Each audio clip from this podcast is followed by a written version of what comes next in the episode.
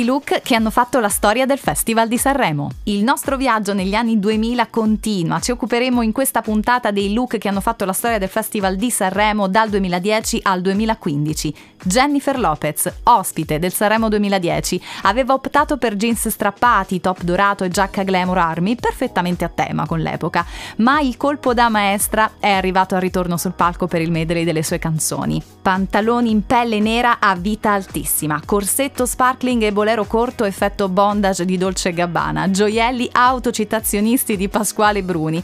È stata definita una Catwoman contemporanea, risvegliò la platea del teatro Ariston trasformandola in un dance floor di Miami, anticipando anche il ritorno della vita alta nell'era dei jeans inguinali.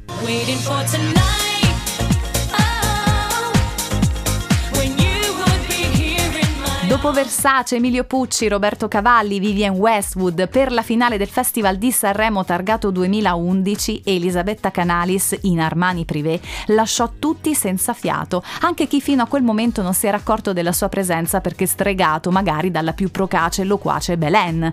Loro due infatti erano le vallette del festival. Tra i tre look Armani sfoggiati dalla Canalis per quella serata, tutti e tre luminosissimi e sensualissimi, l'ultimo, quello indossato per proclamare vecchioni Leoni vincitore di Sanremo, stregò per l'eleganza. Si tratta di un vestito da sera lungo, senza spalline, reso monospalla da un fiocco in chiffon color rosa antico, tutto tempestato di paillette dorate. L'abito a sirena con un po' di strascico valorizzava perfettamente la silhouette di Elisabetta Canalis, questo fisico proporzionato, curve sexy, anche grazie a un profondissimo spacco quasi centrale. Ed era il 2012 quando Belen Rodriguez è scesa dalle scale del teatro Ariston di Sanremo con l'abito di Fausto Puglisi che a distanza di anni tutti ricordiamo alla perfezione, non c'è neanche bisogno che io lo descriva.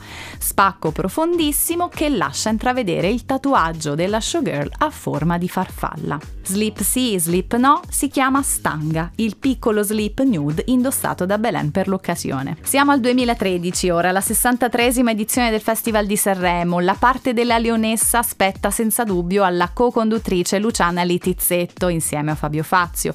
Un concentrato di ironia che ha sfoggiato degli abiti davvero belli e adatti sicuramente alla sua persona, scegliendo sempre stilisti italiani. Però quelli che hanno colpito di più sono indubbiamente l'abito bordeaux con delle applicazioni nere brillanti e le piume a bordo della gonna e quello color panna con applicazioni in argento e spalle nude. L'unica nota negativa, se vogliamo, è stato l'uso costante delle calze matte che in alcune occasioni hanno stonato con l'insieme del look. Senti, eh. allora andiamo subito al sodo. Quindi, sai... Faccio subito vedere la farfallina. Non c'è vedere... Fai Sa- vedere tu l'ombrico? Smettila, sai che non si può dire niente. Giungiamo ora al 2014. Giusy Ferreri, sempre quell'anno, sembra un po' adattarsi alla tendenza di stagione, un po' Maleficent con l'abito di jazz cavalli, però quelle scarpe con plateau gigantesco hanno rovinato tutto.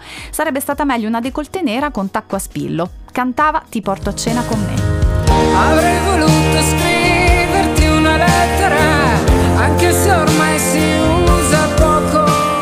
Concludiamo con il 2015. A condurre il festival è Carlo Conti, ma i riflettori sono puntati sugli abiti scelti dalle vallette d'eccezione.